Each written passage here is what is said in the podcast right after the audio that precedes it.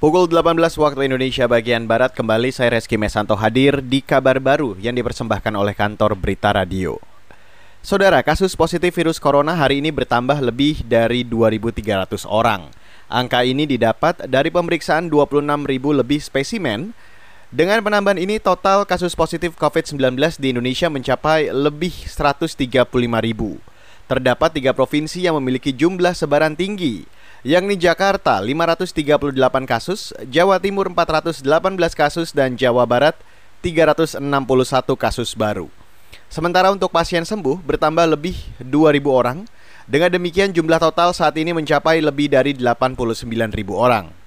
Namun penambahan juga terjadi untuk kasus meninggal, yakni 53 persen selama 24 jam terakhir. Dengan begitu total pasien meninggal mencapai lebih dari 6.000 orang.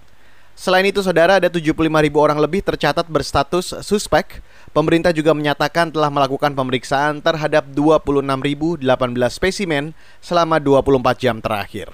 Kita beralih ke informasi selanjutnya, kurangnya fasilitas dasar untuk mencuci tangan menjadi salah satu kendala utama bagi sekolah di seluruh dunia untuk bisa kembali dibuka. Mengutip antara, kondisi ini disampaikan Dirjen Organisasi Kesehatan Dunia atau WHO Tedros Adhanom saat pengarahan mingguan COVID-19 Kamis kemarin. Menurutnya, kebersihan menjadi faktor penting dalam menghadapi epidemi demi kesehatan dan keselamatan. Ia mengakui saat ini pemerintah di seluruh dunia berencana membuka kembali sekolah sesuai arahan Bank Dunia dan PBB, namun ia menekankan pentingnya ketersediaan sarana dan prasarana kesehatan. Saudara, calon tunggal di Pilkada serentak 2020 berpotensi terjadi di 31 daerah. Perkiraan ini disampaikan Direktur Eksekutif Perkumpulan untuk Pemilu dan Demokrasi atau Perludem, Titi Anggraini.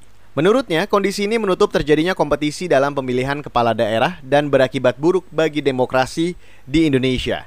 Ia menyebut pemerintah harus melakukan sejumlah perbaikan, seperti halnya mempermudah persyaratan pencalonan pilkada dan memastikan masyarakat mendapatkan edukasi dan pemahaman mengenai aturan pasangan calon tunggal di pilkada terkait prediksi adanya calon tunggal atau melawan kota kosong begitu di 31 daerah seperti halnya di Solo pada Pilkada 2020 ini, bagaimana sih Mbak dampaknya? Adakah potensi dampak buruk begitu dari pencalonan tunggal di Pilkada?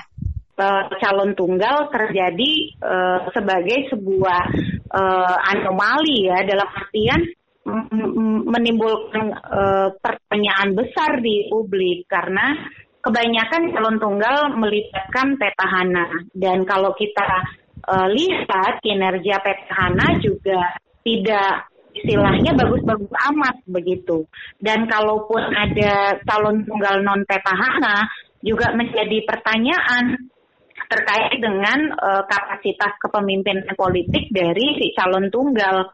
Kenapa kemudian partai sampai harus tidak mengusung uh, apa calon lain selain si calon tunggal, sementara uh, kapasitas kepemimpinan si calon tunggal juga tidak terlalu istilahnya dalam pandangan publik uh, publik hebat hebat amat begitu.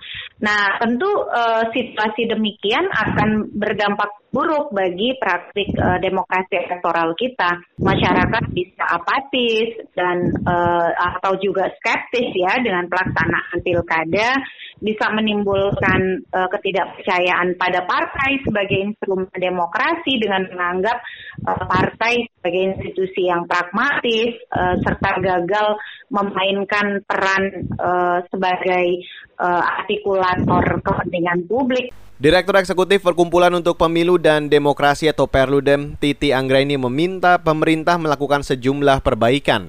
Seperti halnya mempermudah persyaratan pencalonan pilkada. Ini disampaikan Titi kepada KBR Kamis kemarin.